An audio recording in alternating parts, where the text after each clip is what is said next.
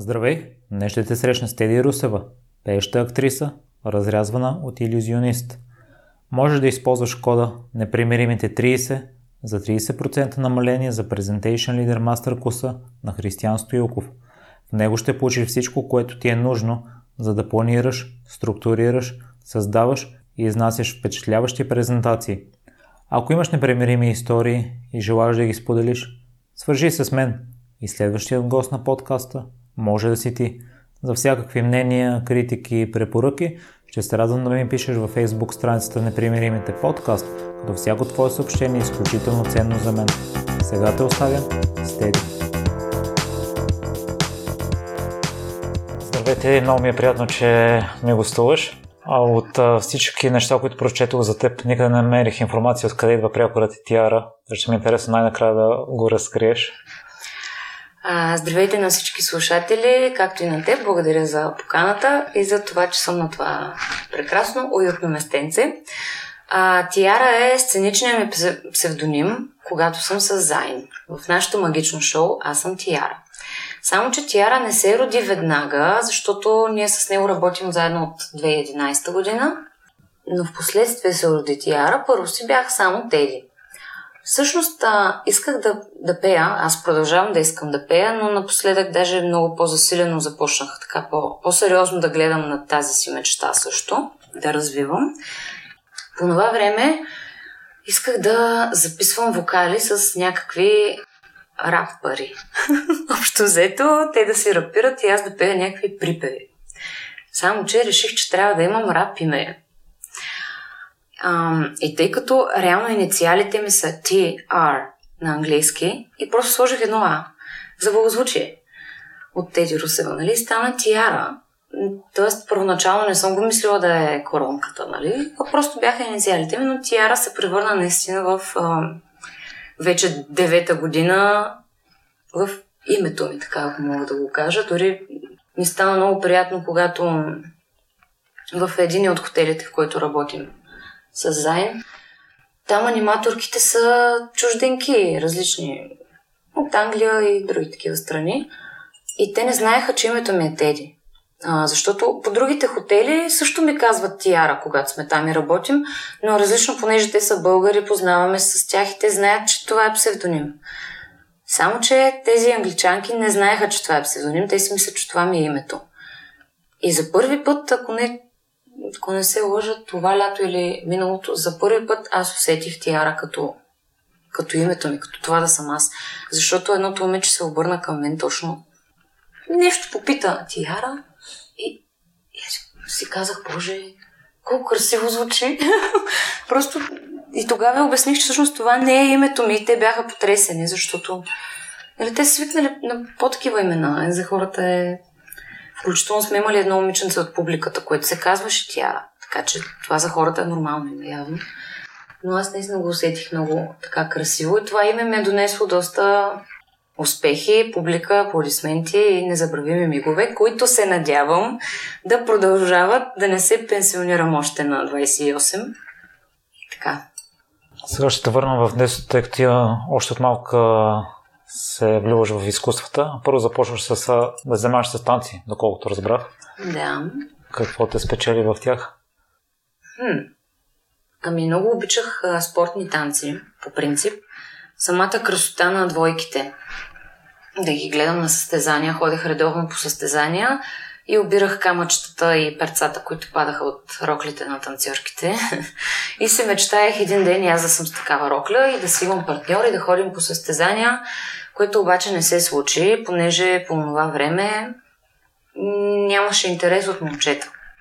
Реално аз се записах на спортни танци във втори клас. Само, че бяхме петдесет момичета и едно момче, Наско, който Наско веднага беше превзет от едно от момичетата и те си станаха двойка, а останалите момичета бяхме разпределени едно с друго и фактически аз две години играх мъжка партия. А партньорката ми беше два метра, при положение, че аз бях втори клас. Бях супер дребно детенце, аз си дребна си останах и това огромно момиче беше дамата, аз бях кавалера, което просто е безумно. Та две години издържах така и накрая просто се отказах, защото видях, че наистина нямаме момчета. Карала съм дори разни съученици и съм ги молила да се запишат просто за да имам с кого да танцувам, обаче не. Но както казва един мой приятел, който стана неколкократен, мисля, че и световни шампиони са и така нататък, в момента е треньор по спортни танци, той каза, че в началото, като е започнал да танцува, всички са му се подигравали и са казвали, че това е, нали, за гейове, примерно, и така нататък. Но в днешно време всички му завиждат, защото всички момичета се преобличат пред него. Така че това не е така. Обори ги всичките. А, след това, след а, спортните танци, се записах в а, Дюн. Там всички преподаватели са дългогодишни приятели на майка ми. Понеже майка ми снима част от техните спектакли, едно време си беше редовно на всеки спектакъл. Само тя ги снимаше. Та, там се записах на модерен балет. По-късно прерасна и в Lady Style, което е хип-хоп на токчета обаче. Така че това е много важно умение да можеш да танцуваш на токчета. Особено когато аз съм, пак ще цитирам лелката от Фейсбук, аз съм една танцорка на пилон. Много, много дълно. В твоя живот ти си успяла да забъднеш мечтите си, като малко си искала да бъдеш танцорка, актриса, певица, водеща и си била всяко една от тях. И това, че си знала какво искаш да бъдеш, не си си губила времето в нищо, не си си чудила какво да правиш с живота си. Искам да те попитам, за това ли записа актьорство, защото по този начин можеш да комбинираш всички тези неща. Абсолютно. Аз винаги много съм харесвала мюзикали също, по тази причина, че комбинира танци, песни и актьорско майсторство. За мен просто един артист трябва да е комплексен. Трябва да може повече неща. Това нещо го... Не, че задължително, не всеки, нали, има физиката, примерно, за някакъв определен тип танца, или не всеки има гласа да бъде певец. Но лично за мен предпочитам, ако мога да развия още качества, да ги развивам. Както в случая за пиеста "Апъркът", която подготвяме. А, нали, Александър Цветков се занимава с бокс, аз тренирам полденс и по този начин ние не само се подготвяме за ролите си, ние се развиваме и като хора, нали, защото ти реално тренираш, реално ги правиш тези мускули и така нататък. А, в момента наистина има малко така проблеми с кръста, но се надявам с всякакви алтернативни лечения, тъй като по нормалния път при мен не се получава. Аз лекар е много-много. Не си падам. Да се надявам да си възстановя кръста, защото в момента ми е малко забранено да го натоварвам излишно. Но скоро време ще ми трябва в този кръст, защото пък с Зейн започваме второто си национално турне, така че трябва да влизам в тесни кутийки. Това ли имаш предвид, че можеш да се пенсионираш на двайсет и осем години? Mm-hmm. Наистина. Тъжното е, че аз много обичам да си защитавам нещата, с които се занимавам. А, затова скочих и на тази Фейсбук жена, която спомена, танцорката на пилон, защото това е спорт, който наистина всеки може да тренира. Имаме адвокатки, имаме лекарки, заболекарки, а, има дори седемдесет годишни жени, които го тренират. Имаме си група само от мъже. А, има слаби, има пълнички, има всякакви хора, но това е спорт. В смисъл, дали ще отидеш на фитнес да тренираш или на народни танци или на полденс, това е отворена тренировка за всеки, който иска да просто да, да си потренира, да се пораздвижи, да опита нещо ново. Съответно това, че тренираш този спорт, в никакъв случай не означава, че ти работиш това нещо. И то, наистина, грубото беше, че тази жена ми е разгледала страницата. Тя прочела всички други неща и се е хванала само за това, че имам няколко клипчета, примерно, и снимки с пилон. Ами това не е нормално за мен. В смисъл, това е много избирателно. Нали, няма да види, примерно, както и там казах, брех, момичето играло с Цветана Манева, примерно. Или нещо... Или че съм участвала в някой формат, правил някакви такива глупости, нали? Но все пак нещо друго да забележа. Не, тя край, пилон, ужас. Много е лошо и наистина защитавам това, което правя. Ние в Театър хава също го защитаваме и с апъркът искаме да покажем, че това не е нещо пошло, а си е красив спорт. Труден и красив спорт. Другото, което се защитавам, е тиарата, а именно а, професията на асистент. Защото там също има доста груби коментари. Ам, дори участвах в Стани Боград. И там имах коментари пак. А, как... А, понеже приятеля ми е моряк. И едва ли не, докато го няма, аз понеже съм актриса и асистентка, видите ли, аз едва ли не, така явно му изневерявам и с фокусника, и с а, театъра, сигурно с всички от театъра, не знам. Та, това е пак някакви, не знам, набити, закостенели мисления, които много се надявам да, да изкореня от хората, защото това нещо ме побърква. Побъркват ме неграмотност и липса на мисъл. Като под неграмотност няма предвид само ти да не можеш да пишеш. Неграмотен си, когато не желаеш да се обогатяваш, седиш си на едно място, не позволяваш мнението на някой друг, не го допускаш да го чуеш, да го разбереш, просто ти си... Дори дърво не бих казала, защото харесвам природата, не знам. Такива хора искам да изкореня просто. Затова направих и едното си клипче, в което се правя на влогърка. Не съм нищо такова, просто наистина в един момент имах нужда да говоря. Имах нужда да, да кажа на хората малко да се замислят какво правят с животите си.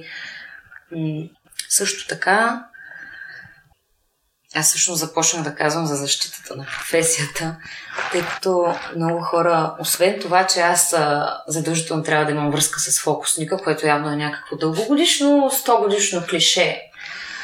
Те също си мислят, че асистентката просто е хубавичка, симпатична, облича вниманието, докато фокуса там се случва, нали, фокусника прави нещо. Истината е, че има огромна подготовка. Едно наше шоу от четирийсет минути всъщност отнема пет-шест часа. Това е път, разтоварване на няколко стотин килограма илюзии, поне на малките представления. На турнето са два тона, там не ми се говори. Но аз трябва да подредя този реквизит, да го приготвя. Аз съм на сцената, правя си илюзиите, междувременно прибирам се отзад. А, приготвям следващата илюзия или прибирам предишната, за да може пък след това по-бързо да си тръгнем, съответно приготвям багажите. Това е едно постоянно движение и аз вече до такава степен съм стикована, нали, с Зейн и въобще с работата си, че аз знам на кой миг, както съм бекстейдж, подреждам нещо, на коя фразичка от музиката трябва да изляза. До такава степен вече всичко ни е изпипано, но наистина хората подценяват тази професия. Това не би трябвало да е така, защото дете се вика, аз съм си дала ставите в тези кутии и това трябва да бъде уважено. На мен на сами интересни разкриването на фокусите, може би за разлика от голяма част от а, а, зрителите. И установих, че асистентите също участват а, много дейно в а, самите фокуси. Никак не е маловажно от това, което правят, но те разбрах, че има още много зад това. По какъв начин прие новината за проблемите с кръста и че може да афектира бъдещите ти участия? Ами, много ревах. Аз по принцип съм си една голяма рева, аз съм супер емоционална, но се оказа, че и това малко хора го знаят, защото явно наистина... Не е като да пиша, нали, всеки ден на тъжни статуси във Фейсбук, смятам го за излишно. Но за щастие с а, Зейн седнахме, поговорихме, общо взето в момента правя неща, които са по-леки, които няма да ме натоварват толкова, за да мога все пак да, да продължа, нали, да работя, тъй като аз не искам да се отказвам, аз си обичам тази работа и ако беше нещо, за което не ми пука, например, работа в офис, просто ще да кажа довиждане, нали. Но в момента се опитваме просто максимално и за мен да е удобно, правим по-различна програма, по-удобна за мен, с цел в момента да не се натоварвам и до март месец живот и здраве наистина да да е станало чудо и да съм се възстановила. Но наистина с него сме преди всичко приятели. Ние сме съученици от осми клас, което се пада две хиляди и пета година. Вау! Които са петнайсет години приятелство и съвместна работа. Знаем си всичко, дето се вика, познаваме се. Така че той... Старо куче съм му. Не би ме сменил тук така, за което много съм благодарна, нали, се радвам, че иска да си продължим, нали, на турнето. Иначе аз имам заместничка, която ме е спасявала в критични ситуации, защото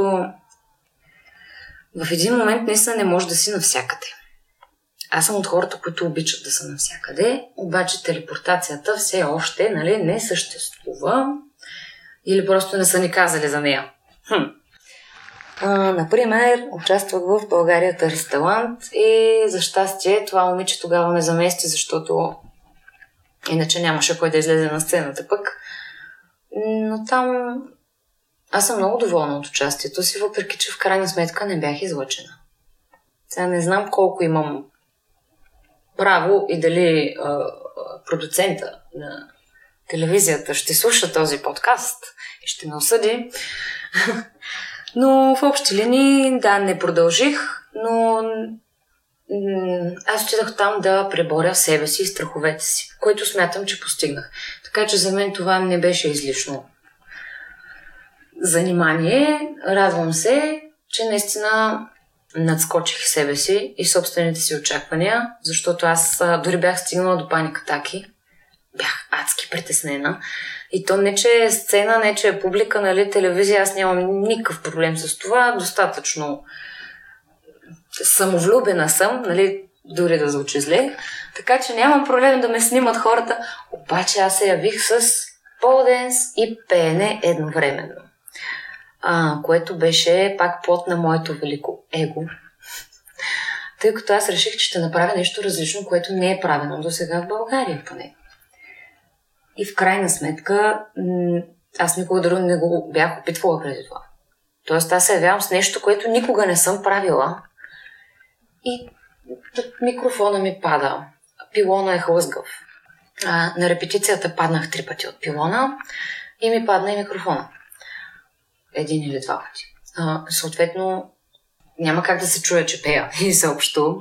А, въртях се прекалено бързо, докато и падах, от което пък пеенето ми беше ааа, нали,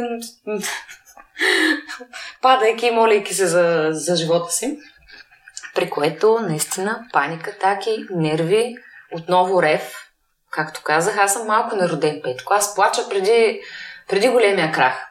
Обаче пък след това ми мина. Аз толкова се наревах на репетицията, че после вече като дойде деня на предаването, просто ми беше минало и си казах да става каквото ще. И приключих си изпълнението, не паднах, не се пребих, направих си всичко, не ми стана прекалено лошо, нали? И, и като успях и почнах да кръщя. Yes, успях, успях, не паднах. Съответно имах хубави и лоши коментари, но, нали, ще ги спестя, защото не знам колко имам право. Но за мен важното е, въпреки че не ме излъчиха, исках да си видя грешките, наистина за мен е важно, но по-важното е, че успях да си преодолея страха, защото от време на време чувствам, както преди малко спомена, наистина имам късмета да съм постигнала повечето от нещата, които съм искала да правя като малка, и това е едно от нещата, към които също искам да призова хората. Не казвам, че, а, тъй като аз примерно винаги съм давала пример, че дори да нямам пари, да съм гладна, няма да работя примерно като сервитьорка. Да не се обиждат тези хора, които примерно, нали, намират в това мечтата си. Може да има хора, които наистина са си мечтали да са това. Ако е така, нека да го правят. Ако обаче го правят само за да имат някакви пари, просто да има нещо там, да правят нещо, ги съветвам да спрат, да се сетят на четири-пет годинки какво са искали и да започнат да работят по него. Защото живота е... Ам, кой се беше изразил така, не помня точно. Мисля, че беше някой от актьорите. Абе, направо си е незаконно кратък живота. Така че, ако не правим това, което сме искали и сме мечтали и ни прави щастливи, какво правим, бе? Освен да произвеждаме въглероден диоксид. Просто, наистина. И пак го казвам, уважавам всякакви хора и професии, не го казвам за да хейта някакъв вид професия, но наистина насочете се към това, което обичате. И Вселената ще започне да, да ви го дава и да работи за вас, което аз съм се убедила. Защото наистина никога не съм работила за пари. Тоест да, да започна някаква работа, за да имам някакви пари, да мога да си плащам наема. Гладувала съм, седяла съм с много малко пари, претърпях две кражби, щупиха ми колата. Общо взето съм към единайсет хиляди лева вече назад, които само аз си знам, нали, колко време съм събирала и колко ми е коствало с моите тук-там участия, но аз не съм се предала и не съм си казала, няма да се занимавам с изкуство, защото то не е добре платено, не е благодарна работа в България и така нататък, аз ще работя нещо, което има пари. Не. Така че от такава гледна точка аз съм непримирима. Аз не си давам изкуствата и талантите, ей така, за някакви си пари. И каквото ми е било отнето през последните месеци, обещавам да си го върна многократно и ей така напук на всички несполуки. Заклех се! Те се казва. Откъде идва непримиримият ти дух, Теди? Въпреки че си преминал през такива предизвикателства, продължаваш. Хм. Ами, аз преди всичко а, имам доста голям пример. Това за неработенето на странични неща, които не обичаш. Ми е от майка ми. Защото тя е художник, гримьор, фотограф, прави бижута и наскоро излезе четвъртата ѝ стихосбирка, която дори аз разпространявам, тъй като средствата отиват за благотворителност.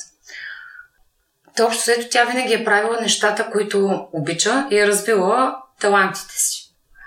И тя ме е научила един вид, т.е. тя не е седнала да ме учи и да каже така. Сега да знаеш, ти не дей да работиш неща, просто е така, но аз просто това съм гледала цял живот. И съответно крушата, дървото и, и... няма какво да стане. Просто друго от мен. От малка още всички се чудиха кое от всички неща ще избера, затова избрах актьорството, но реално дядо ми, който е бил нейния баща, композитора на Бургаски вечери, нашия химн на Бургас, той го е написал едва на тринайсет години. Нещо другото. И вечер от общината се пуска на всеки кръгъл час, се пуска песента. А, така че аз съм горд наследник на реално нашия химн, химна на града. Също така, интересното е, че дядо ми е, а, той е работил, писал е музика за театрални спектакли. Тоест, той е работил и е пътувал с театри. Също така е работил и с фокусници, включително с Тор. И тук вече идва и връзката с мен, защото реално аз тези неща, а, като малка, дори не съм била толкова наясна. Аз съм ги разбрала, нали, като по-голяма вече. И съм направила връзката, че реално аз до някъде и по неговия път. Дали, той е бил композитор и музикант и така нататък. Учил е за диригент. Аз не съм, реално музикално образование нямам. Но пък театъра, фокусите, тези неща, не знае, но как са ме завъртяли наистина и в неговата посока. И силно се надявам да развивам много и пеенето, защото в момента, в който декември месец разбрах това за кръста ми, тъй като аз, понеже съм по китайския календар, съм си козичка, да кажем, да не се обиждам повече, от края на лятото още имах болки в кръста. Но си мислех, че това е от претоварване на работа, на самите участия, вечер и така нататък. Не им обърна внимание. Но вече половин година ми се стори прекалено много и реших да си направя снимка и се оказа, че всъщност съм започнала да развивам остеохондроза. Самите ми прешлени се търкат поради липса на идентичността, която трябва да е между тях. В две хиляди и четиринадесета бях така с коленете и бях на инжекции и въпреки това работех. Общо взето във всякакви екстремни ситуации и с страшни болки съм работила, обаче е имало наистина лечебен ефект пък и сцената. Защото се е случвало с гастритна криза. Бях на земята легнала и се бях сгърчила и хората. Аз след пет минути трябва да съм на сцената. И хората стоят така и цъкат с език и ме гледат и, и се чудят. Аз реално смятам ли да оживея, че да ходя на сцената, че да се усмихвам на хората и да се правя, че съм окей. Okay. Обаче наистина станах, излязох на сцената и цялата тази болка и мъка и гърчове просто се изпариха. Защото това е магията на, на живото представление, дали театрално, дали магично шоу. Обмяната на тази енергия. Живия контакт с публиката. И колкото и да си изморен физически, те те зареждат психически и след края на едно шоу, дори да се прибереш в три сутринта, което често ни се случва, понеже пътуваме доста, ти просто се чувстваш наистина удовлетворен от това. Нямам представа какъв беше въпроса. Понеже отговарям по двадесет минути на един въпрос и отивам в други, но да, в момента, в който разбрах, че имам такъв проблем с кръста, аз си казах за пореден път, какво си искала винаги да правиш? Си казах, пеенето. Напоследък не съм работила много върху това пеене. Аз искам наистина да си намирам и участие с това пеене. В смисъл, искам повече хора наистина да ги да ме чуят. Затова установих, че в крайна сметка, ако не оцелея и не мога да тренирам полденс, и не мога да играя в театър, и не мога да си правя магичното шоу, и някакви такива крайни депресивни, суицидни мисли, в крайна сметка винаги мога да седна на един стол и да попея на хората в някой пиян бар. Затова наистина а, сега смятам да се концентрирам повече върху пеенето. А, в никакъв случай това не означава, че аз си напускам, нали, театъра или някакви странични актьорски проекти. Дай Боже някой да ме извика и за тях. Или фокусите. Там съм си на сто процента. Само, че както казах, аз обичам да съм навсякъде. И в един момент малко егото ми има нужда да, да се изяви и със себе си. Защото аз до сега съм била асоциирана, нали, с Александър, с театъра, с Зейн и фокусите. Винаги като част от нещо. Но аз искам да, да изплувам и да покажа и нещо, което конкретно аз си правя. Затова и се явих в предаването с пеене на пилон. Исках да си покажа нещо, което си е тотално различно от нещата, с които по принцип хората ме знаят. Ако някой изобщо ме знае, защото аз съм световно безизвестна. Да завършим темата за пилона. На мен струва много трудно mm-hmm. този спорт и се очудих от това, че каза, че дори възрастни хора или хора с наднормено тегло могат да го практикуват. Какво е натоварването там? Какви са трудностите в този спорт? Ами, доста. Първо, ам, от първите тренировки още преди няколко години, като започнах, общо взето те болят, след това, нали, имаш мускулна треска на мускули, които не си подозирал, че съществуват. Защото всичко ти участва там. Цялото ти тяло се стяга в... Особено в началото, още като изпитваш страх, макар че аз до ден днешен също имам страх и някои по-сложни неща. Не ги правя, след като веднъж паднах. И, и вече така ми се е загнездил така един страх, да внимавам повече. Ам... Не искам да отказвам хората да опитат, просто наистина трябва си предпазливост преди всичко, да се пазим, защото от една приятна тренировка да не се превърне в лош спомен с контузии и така нататък. Трудно е, но постепенно придобиваш сила. Има много хора, които, например, казват, аз не съм за това, защото нямам никаква сила в ръцете. С тази сила я придобиваш, общо взето. И наистина това нещо оформя цялото тяло, работи ти всеки един мускул. Така че препоръчвам го. А, аз дори комбинирах и с бокс малко. Ходех на аеробокс.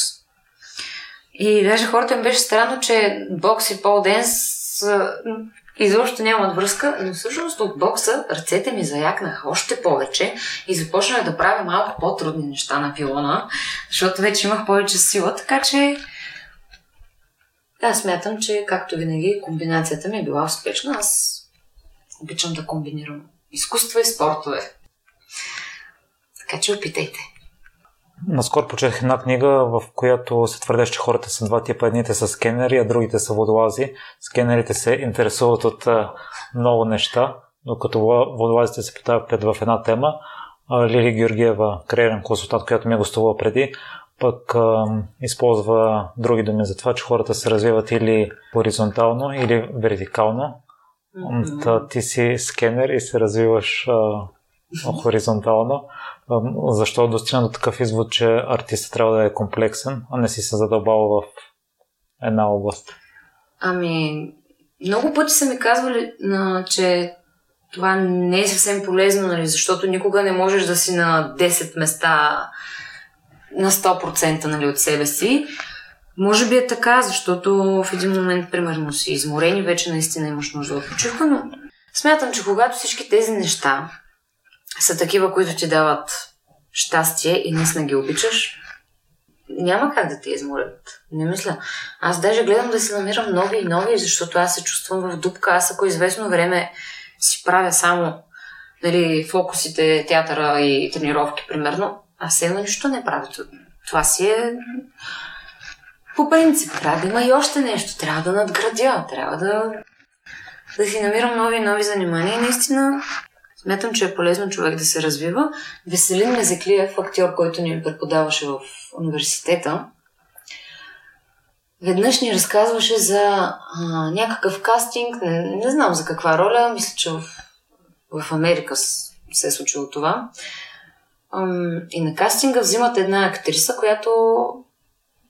На пробите правят някаква сцена, играят и тя трябвало да затвори вратата. Мацката я затваря с шпагат, при което взимат нея. И тогава Веско Мезеклиев каза, ето, колкото повече неща можете, толкова по-голям е шанса да ви вземат и така нататък. Аз имах да правя един монолог при него и той ме попита а, този монолог. Той беше от а, Блага Димитрова, която трябва пак да започна да чета. Да си запиша, да си припомня, да почна да чета Блага Димитрова. И, и той ме попита каква песен, примерно, е подобна на този текст. И аз казах на Лана Дел Рей, тъй като я обожавам като изпълнител и като поет, защото тя преди всичко и сама за себе си е казвала, аз съм писател, аз не съм певица. Young and Beautiful, което беше саундтрака към Великия Гетсби филма. И аз казах, да, свързвам тази песен с този монолог и даже си измислих а, в етюда да свиря на пиано мелодията и да казвам текста. Аз не мога да свиря на пиано, просто му казах, нали, ех, сега си представям как, нали, ако можех да свиря на пиано, как свиря тази песен и, и си казвам монолога и той, ето, видя ли? Понеже не можеш да свириш на пиано, те ще вземат някоя, която може. Само, че по това време съквартиранта ми в къщи имаше синтезатор. При което аз и моето накърнено за пореден път его прибираме се в къщи, сядаме на синтезатора, пускаме нотичките на тази песен и без да сме докосвали пиано в живота си. За няколко часа научих поне, нали, начални там акорди, нотички и малко от а, припева, нали? При което късно вечерта, към дванайсет урно, написах на господин Мезеклиев. Научих да я свиря. Това беше. Защото как така ще ми казват, че те ще вземат някоя друга, защото тя може, а аз не мога. Как така не мога? Ами ще се науча, като не мога.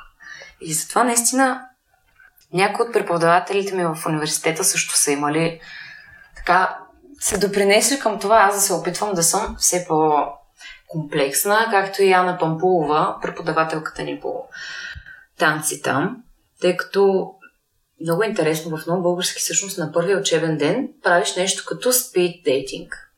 Сядаш за една минутка срещу произволен преподавател теглят се номерца.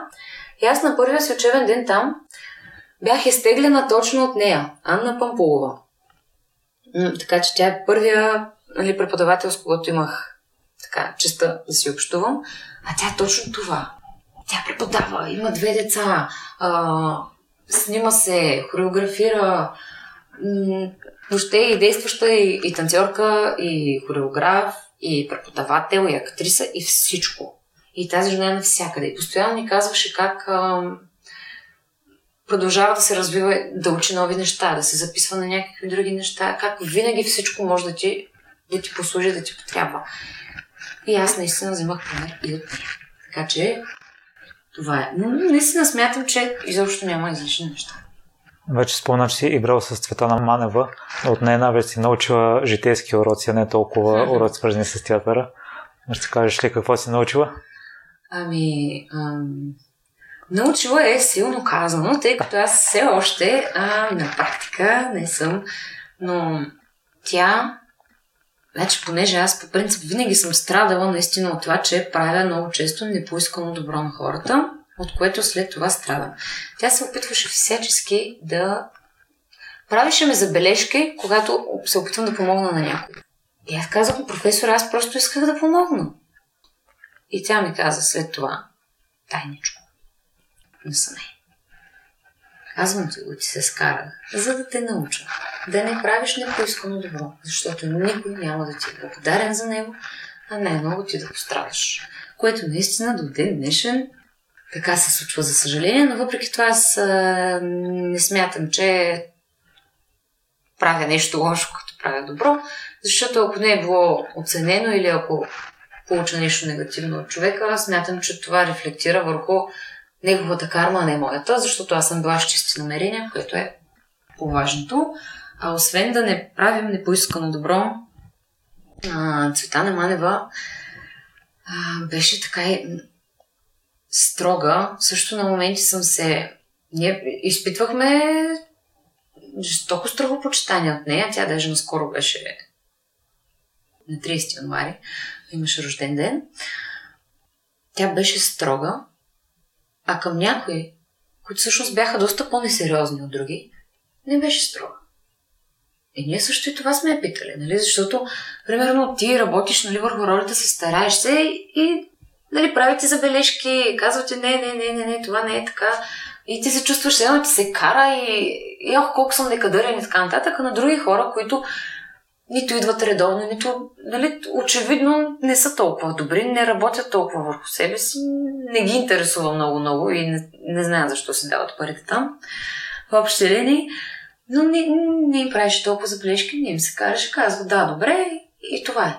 И в един момент вече пак егото ти почва да те човърка и си казваш, добре бе, защо?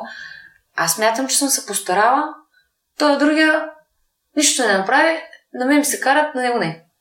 Но тя също не е казвала, че тя прави критика, нали, забележки и така нататък. Там, където вижда, че се струва. Там, където вижда, че има какво да се развие и се струва тя да, да си даде енергията в този човек и че той би разбрал. Ако този човек наистина не му пука за работния процес и за ролята и не иска да се занимава с това, защо тя да си хаби собствения ресурс и да го дава в и така, в пространството просто, наистина. Така че, да, научихме, че критиката не винаги е нещо лошо, а даже никак. Просто нещо градивно. В YouTube канала ти има едно кратко филмче, в което много добре играеш ролята си, светлината. И ролята е определяш като една сладка гадничка роля, която показва, че злото побеждава.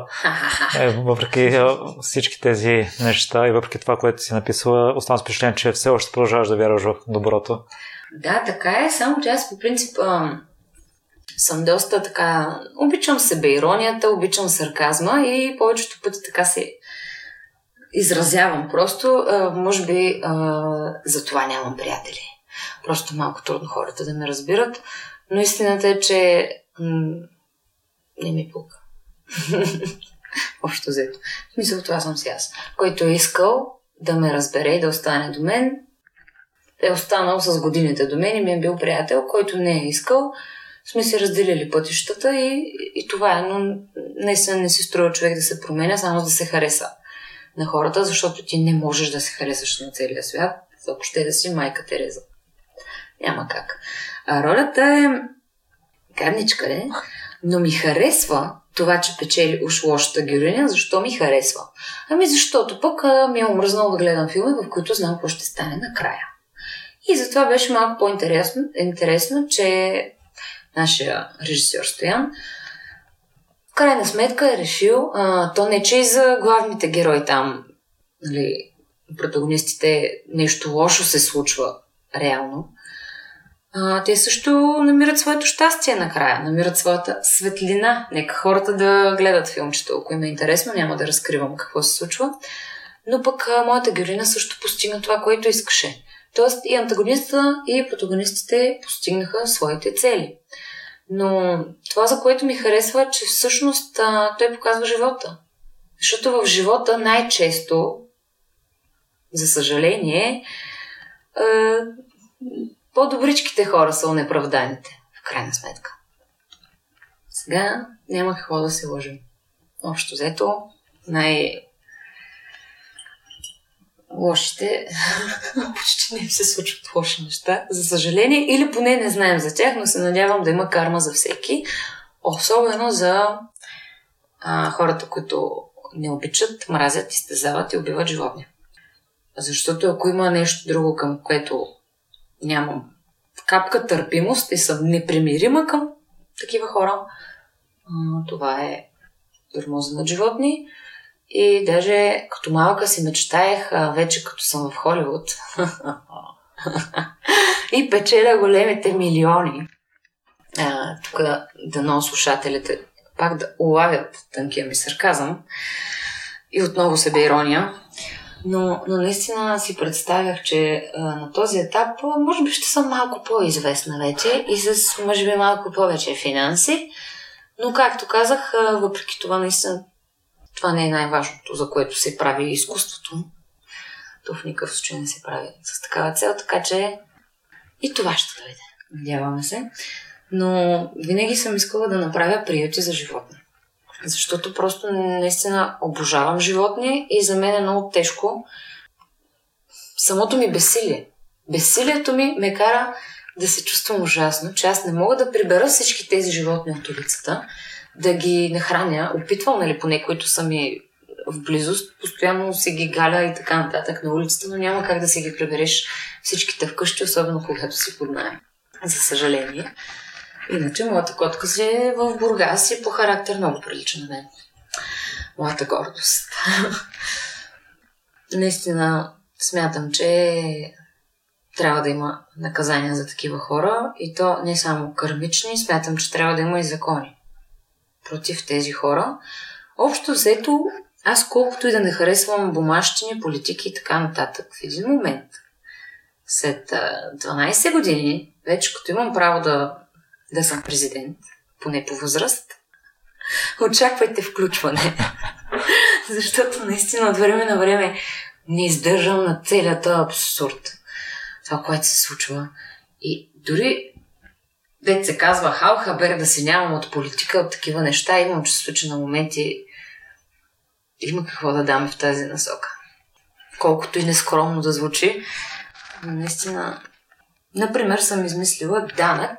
Ето, тъй като аз като един човек, който не понася данъците, но съм измислила данък левче на месец, което е нищо.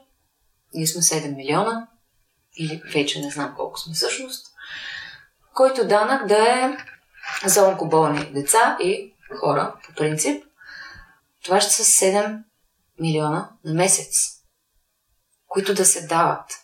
Разбира се, те може също да не са достатъчно за всички тези болни хора.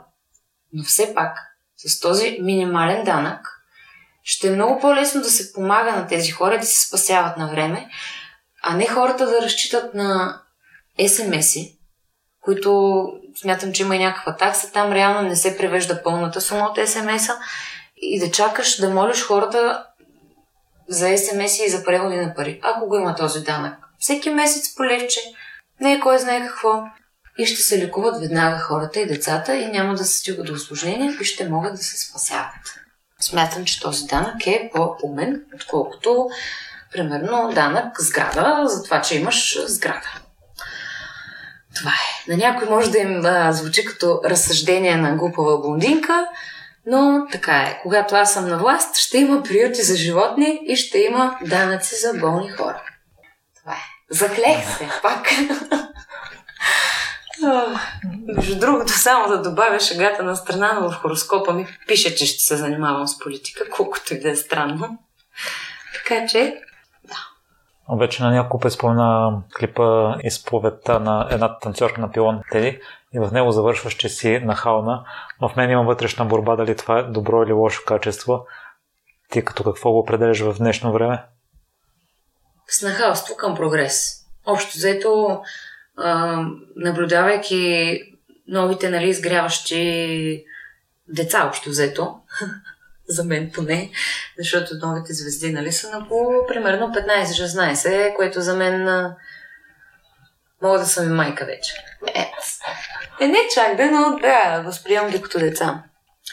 Там се наблюдава едно по-така нахакано поведение, така че да, може би тези хора успяват повече, отколкото по-скромните. А и аз така нескромно бях казала преди време, за което също са ме оплювали, че скромността е за хора, които нямат други качества. Аз не харесвам скромни хора. М- Майка ми е а, така пък скромна. Тя затова от време на време хем, хем се срамува колко съм аз нахакана понякога, а, хем пък понякога ми се възхищава, че тя не може да чака като мен. Но хора, които са прекалено скромни, не ги одобрявам, защото това за мен е невярно. За мен граничи с лицемерие. Ти няма как, ако уважаваш себе си, обичаш себе си, знаеш какво си постигнал, постигнал си нещо, най-малкото от уважение към себе си и своя труд, ти ще имаш някакво, някаква себеоценка.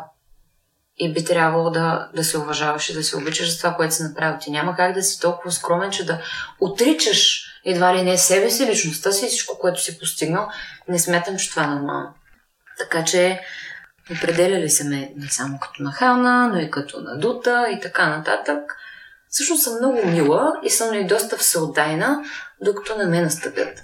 Тъй като не само съм зодия Скорпион, ами имам и четири планети Скорпион. Така че общо взето хората, които ме настъпят, им се иска след това да не се бяха раждали. Хо-хо-хо. Пак в кръга на шегата или не съвсем. Но нахална съм, когато трябва. Един метод според мен да си повдигнем самочувствието, може би да не сме толкова скромни, е пътуването в чужбина.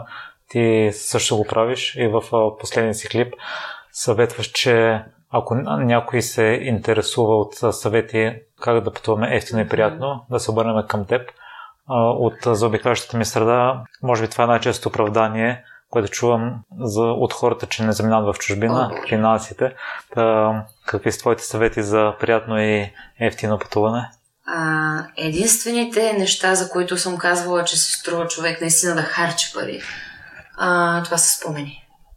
Защото да, аз колекционирам токчета, колекционирам и рокли, това не го обсъждаме, но това са материални неща, те се чупят, късат, горят, умаляват и така нататък, при което аз обичам такива събития между другото за размяна на дрехи или да подарявам или да дарявам дрехи и така нататък, което е един, една малка крачка за zero waste. Да спрем да сме толкова консуматори, нали, да купуваме масово производство. А, също си падаме по втори употреби и така нататък, защото там можеш наистина да намериш а, уникални находки. Някои хора прямо се срамуват да кажат такива неща, защото за тях е нещо много долно. Аз пък бих казала, че ще се срамувам да изглеждам като всеки друг на улицата. Копи-пейст. В смисъл, съжалявам, но според мен е така и предпочитам да, да изразя своята индивидуалност и мой си стил с нещо супер готино, което съм си купила за два лева, защото е било на килограм, отколкото нещо, което струва двеста, но всички останали също го носят. Това за мен е... Но всеки си се решава как да живее. но все пак да. Казвам го, защото а, аз съм доста така пестелива, както вече разбрахме, щом дори оставям пари и за крадците. Мисля за всеки. Ето, както казах, аз съм един добър човек. Да, пътуването си струва, защото реално ти не си купуваш просто един билет и някакво магнитче. Си купуваш тези спомени, които наистина никой няма как да ти отнеме.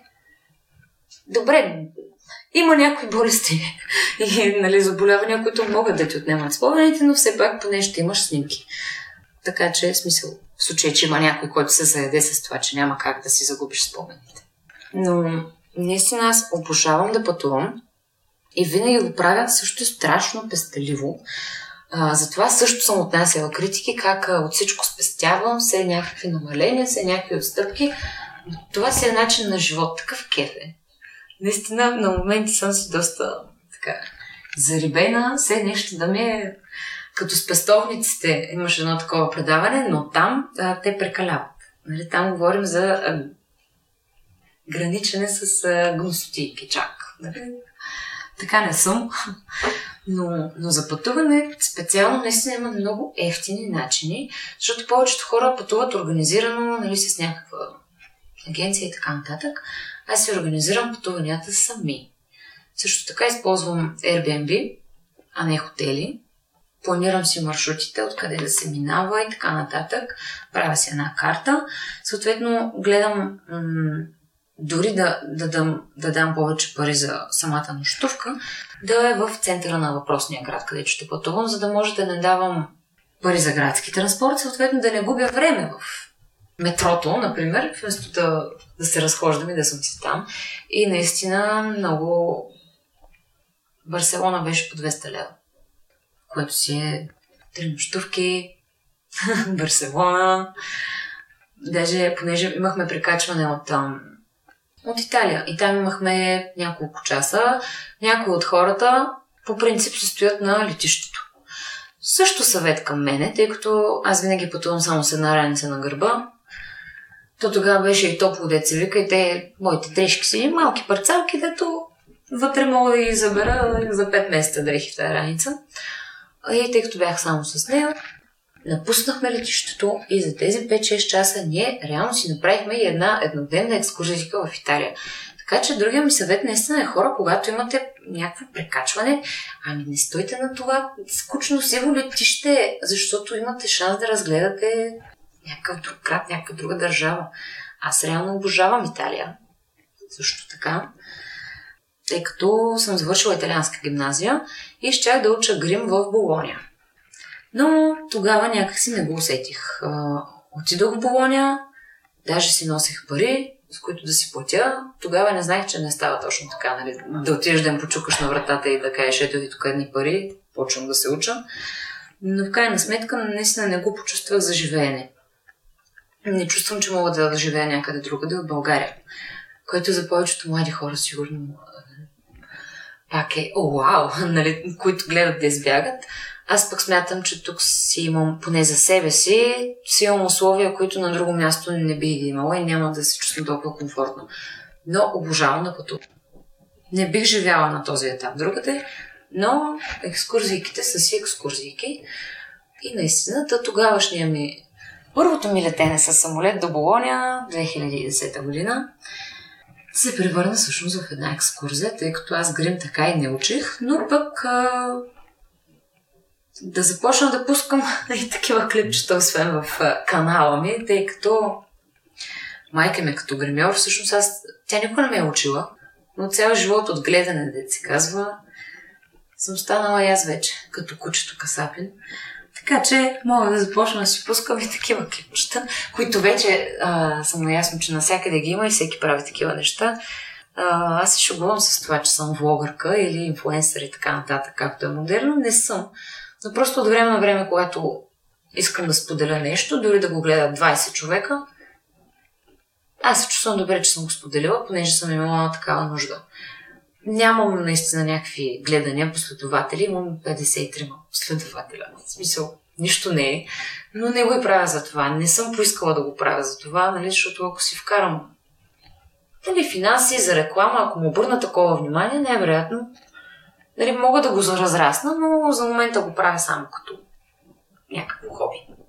Освен в YouTube, къде слушателите могат да те следят или да се свържат с теб, Теди? Ами, Фейсбук страницата ми, Теди Русева Тиара на латиница и Теди Русева в YouTube. Мисля, че всъщност имам и разни други сайтове, в които съм си пускала мои кавари и песни, но общо взето всичко го публикувам и във Facebook и YouTube, така че нищо не се изтървали. Всъщност за сега имам само една моя песен и една, която е дуетна. Всичко друго са кавари за сега, но надявам се в най-скоро време вече да имам и повече собствени чеда, с които да се похваля, защото наистина музиката е начин на изразяване и всъщност актьорското много ми е помагало в нея. Аз участвах в предаването "Пееш или лъжеш" и там също ми помогна, защото успях до последно да ги излъжа. Стигнах на финал накрая, само две момичета бяхме останали. По поведението си явно всъщност успях да ги излъжа, че аз съм певица. Което не беше съвсем лъжа, защото аз, нали, изпях си песните, но в крайна сметка аз нямам това образование, нали? Аз съм абсолютно самоук, аз съм любител. Но това, което винаги ми е помагало в пеенето, израснала съм един вид на сцената на бургаското караоке, за което съм много благодарна, защото там, там ми бяха първите, нали, изяви пред публика. Макар че там напляскат на всичко, защото все пак публиката е леко почерпена. Нали? На всичко се радват хората. Но има и друго, наистина. Много хора са ми казвали, че съм ги разплаквала, например. А аз реално като глас, аз съм аут. Нямам кой знае какви гласови, нали, възможности. Нямам а, пет, примерно, октави, Мария Кери. Тя мисля, че имаше нещо такова. Нали? Някакви огромен диапазон имат тези хора и така нататък. Аз си имам каквото си имам, каквото си ми е дадено. Обаче това, което вкарвам като емоция в песните, за мен е все едно съм на сцената, все едно играя нещо, все едно това е етюд, все едно е представление. И е, това е тънкото. Наистина, дори да нямаш кой знае какви гласови възможности, да не си оперна певица, да не викаш до небето и така нататък, повечето песни, които избирам, дори са леко така, като говорене. По-джазово звучение, така нататък. Важна е емоцията, която ще предадеш на хората и тя да стигне правилно до тях. Това е. Не е важно дали имаш диплома, не е важно, както казах, диапазона и така нататък. А емоцията. Всичко, което правим, трябва да има емоция, която правилно да насочим към хората и тя да достигне до тях. Иначе нищо не правим. В какво си се провалила, Теди? М-м-м. М-м. Нищо. Как? В нищо, във всичко. А, не, аз просто не... Гледам да не помня лошото, колкото и да е трудно на моменти, защото наистина, особено така последните месеци, преминавам през доста тежка кармична дупка или каквото и да е там. Но се надявам това да, да мине този гаден период. Въпреки това, не смятам нищо в живота си за провал. Както бях пак се пошегувала преди време за едно представление, което играх в Бургас, така на родна сцена. "Животът, това са две жени" от Стефан Цанев. Там бях качила, нали, пост във Фейсбук, в който бях благодарила на всичките си бивши. А, тъй като някои хора, може би, провалените връзки и лошия експириенс, А, за тях е някакъв вид провал, нали, че са направили грешен избор, например, че не е трябвало така. Аз колкото и да съм се била и обичала с моите гаджета, защото буквално сме били като куче и котка, нито едно преживяване от това не смятам, че е грешно. То е трябвало да се случи точно така, дори, нали, м- двете кражби вкъщи, дори катастрофата, която преживях наскоро, отвратително да се преживява това нещо. Имаш чувство, че всичко ти е отнето, откраднато и си казваш защо това ми се случва и то в такъв кратък период. Ти, ти не можеш да асимилираш още първото и че се случва второто и че се случва третото и в един момент дори, както казах, аз съм ревла, обаче в един момент ти не можеш дори да се разплачеш. Защото вече ти толкова се наревал, че си пресъхнал като язовира в Перник. И просто няма какво да потече вече от теб, ти нямаш сила да понесеш повече и, и вече си, не знам, чувстваш се супер безсилен. И в един момент си казваш наистина, добре, явно е трябвало да се случи все за нещо, обаче жива ли съм, жива съм. Здрава ли съм? Еми, почти, нали, но никой не е перфектен, сега това ма боли, онова ма боли. Обаче, наистина си кажеш сега, от самосъжаление, никой нищо не е постигнал. И дет се вика, това, че се занимавам с изкуство, поне ми позволява тези си емоции да ги изкарам по-лесно на сцената и по този начин наистина ти олеква, нали? Споделената мъка, половин мъка, споделеното щастие, двойно щастие. Наистина с това сме благословени актьорите, че, че имаме този шанс да си споделяме емоциите и да усещаме този обмен на тази енергия с публиката. Наистина това си е голяма магия. Миналата година на рождения ми ден бяхме в а, Пловдив пред хиляда и сто двеста души и беше част от турнето ни, магичното турне. И просто как цялата тази публика ми пее Happy Birthday, тези хора не ме познават. Обаче някакси неописуема енергия. По принцип, че три пъти ми се е случило да съм на сцена, когато имам рожден ден и нито един път не съм съжалявала. Защото а, всеки ден можеш да излезеш и да пинеш с приятели или да ги поканиш вкъщи или каквото и да е. Обаче това толкова много хора. Да ти пеят, да те поздравят, да усетиш тяхната позитивна енергия. Дори получавах някакви букети и подаръци, което не съм очаквала, защото нямах представя, че тези хора първо знаят и дори са се подготвили, че асистентката на иллюзиониста ще има рожден ден. Нали? Просто това са много мили жестове, които са прекрасни. Така че наистина ние сме благословени във всичките ми професии, защото аз не ги разграничавам много, дали фокус и дали театър. Същото е, ние реално пак правим един вид театър, просто с, с кутийки, в които ме кълцат. Но да, това е. Магията на сцената е уникална. А с какво се гордееш най-много? Хм, в смисъл като постижение, един вид неща, които съм правила. Това, с което се гордееш, няма най-много, няма някакво значение какво е. Ами, хм. Не бих казала като цяло със себе си, защото има какво да се желае.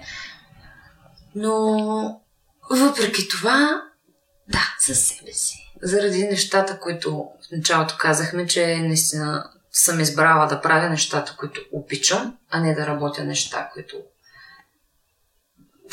ще мразя, ще си мразя живота, ще се прибирам след осем часа работно време, ще кажа, ох, какви гадни колеги имам, ох, мразя си живота, ох, болят на краката, ох, нали. М- наистина много се уважавам за това, че направих този избор и, и просто, хора, ако не вярвате, опитайте го. Вселената всячески ви помага и в момента, в който си кажете, хм, е добре да ама аз сега, примерно, след кражбите и така нататък, нали, това е чисто финансово, както и колата ми, тъй като аз кола вече нямам реално, тя е абсолютно спряна от движение и така нататък, което ми е също финансова загуба голяма. И си казваш, нали, добре, не го правя за пари, така нататък, обаче в крайна сметка храната в магазина, нали, си купува с пари. И някакви неща от елементарни ежедневни нужди. Все пак трябват си тези средства, колкото и да не ни се иска понякога. И в такъв момент, в който си казваш, добре, си от някъде нещо трябва да измисля. И изведнъж се появяват наистина предложения, които ти помагат и си казваш, ето бе, има нещо, което ми помага заради това, че явно Вселената, пак я повтарям тази Вселена, вижда, аз поне така съм се чувствала на моменти, вижда и си казва, брех, тая е много луда, обаче, гледай, няма да се откаже, айде ще ми помогна тогава. И имам чувство, че ми се пращат, нали, някакви гадости, като изпитания, дали аз ще издържа или ще се предам. И като видят, че няма да станеш, защото съм и над, и казват, добре, помагам ти тогава. Щом не се отказваш, че помагам. Надявам се Наистина да е така. Аз съм далеч от позитивното мислене. Смисъл самата теория за позитивно мислене, като започнат просто трябва да мислите позитивно. Ами не е така. В смисъл, наистина случиха ми се много гадости и аз няма как да гледам позитивно на това, че някакво лапе ми помляко лапе и можеше реално и нас да убие най-малкото, или поне да сме с някакви наранявания. Няма как това да е позитивно само по себе си. Но си казваш, представи си, че примерно след петдесет метра е имало нещо друго, което е щяло да ме блъсне, примерно, и там е щяло да, да не оцелея или нещо такова. В смисъл, това е. Другото, което е уж позитивното, т.е. начинът, по който трябва да го преправим това, а не просто позитивно да си мислим, не бе, то, то няма проблем, то ще се оправи, е да работим. Защото с позитивно мислене не идва работата, не идва успеха и така нататък. Не можеш да си седиш вкъщи, макар че аз си седя вкъщи и си гледам анимации и си хапвам бомбонки. Това съм си аз. Това ми е запазена марка. Но не можеш просто да си мислиш, нали, ето сега съм позитивен и Мартин Скорсезе след малко ще ми позвони на вратата и ще ми каже, идва и тук, защото имам една роля за милиони за теб. Това няма да стане.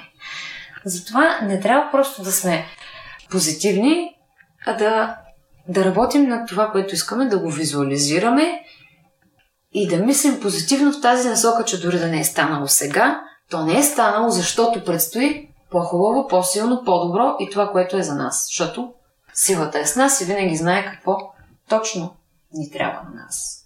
Което повечето пъти наистина не е това, което сме мислили, че искаме. Повечето пъти нещата, които сме искали, всъщност идват при нас по-късно, когато вече сме осъзнали, че не ни трябват. Наистина, доказателство е. Изключително благодарност за нещо, гостувам на те, че не си се отказвала, за изборите, които си направила и за непримиримия дух, който те е довел тук. Аз ти пожелавам да се занимаваш а, с пеене, но да не дойде за сметка на другите дейности на изкуството, на поведенство. Продължавам с всичко, стягаме се и наистина се надявам с този а, така, дълъг разговор, защото аз просто не мъквам, аз си го знам. Но и някой от хората, ако ме е чул и, и ако наистина се присети, разгледа си детските албуми и си каже, брех, а бе аз тук на тази снимка, като малък, примерно, съм бил а, облечен като пожарникар, бе, нещо такова. И, и просто се присети какво е искал. Или аз тук съм била като балеринка, аз вярвам, че исках да танцувам. Ами никога не е късно. И наистина, правете това, което обичате, защото парите и сигурния живот финансово няма да ви дадат вътрешното спокойствие, което смятам, че е много по-важно за краткия ни живот на тази земя.